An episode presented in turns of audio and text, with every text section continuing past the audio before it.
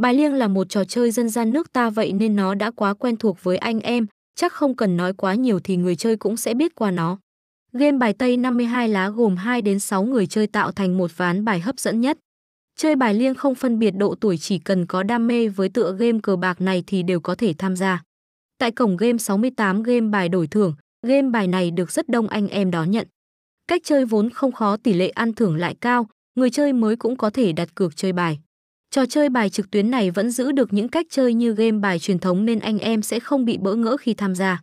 Chỉ có điểm khác game bài này được thiết kế online, anh me ở mọi nơi đều có thể chơi bài với nhau.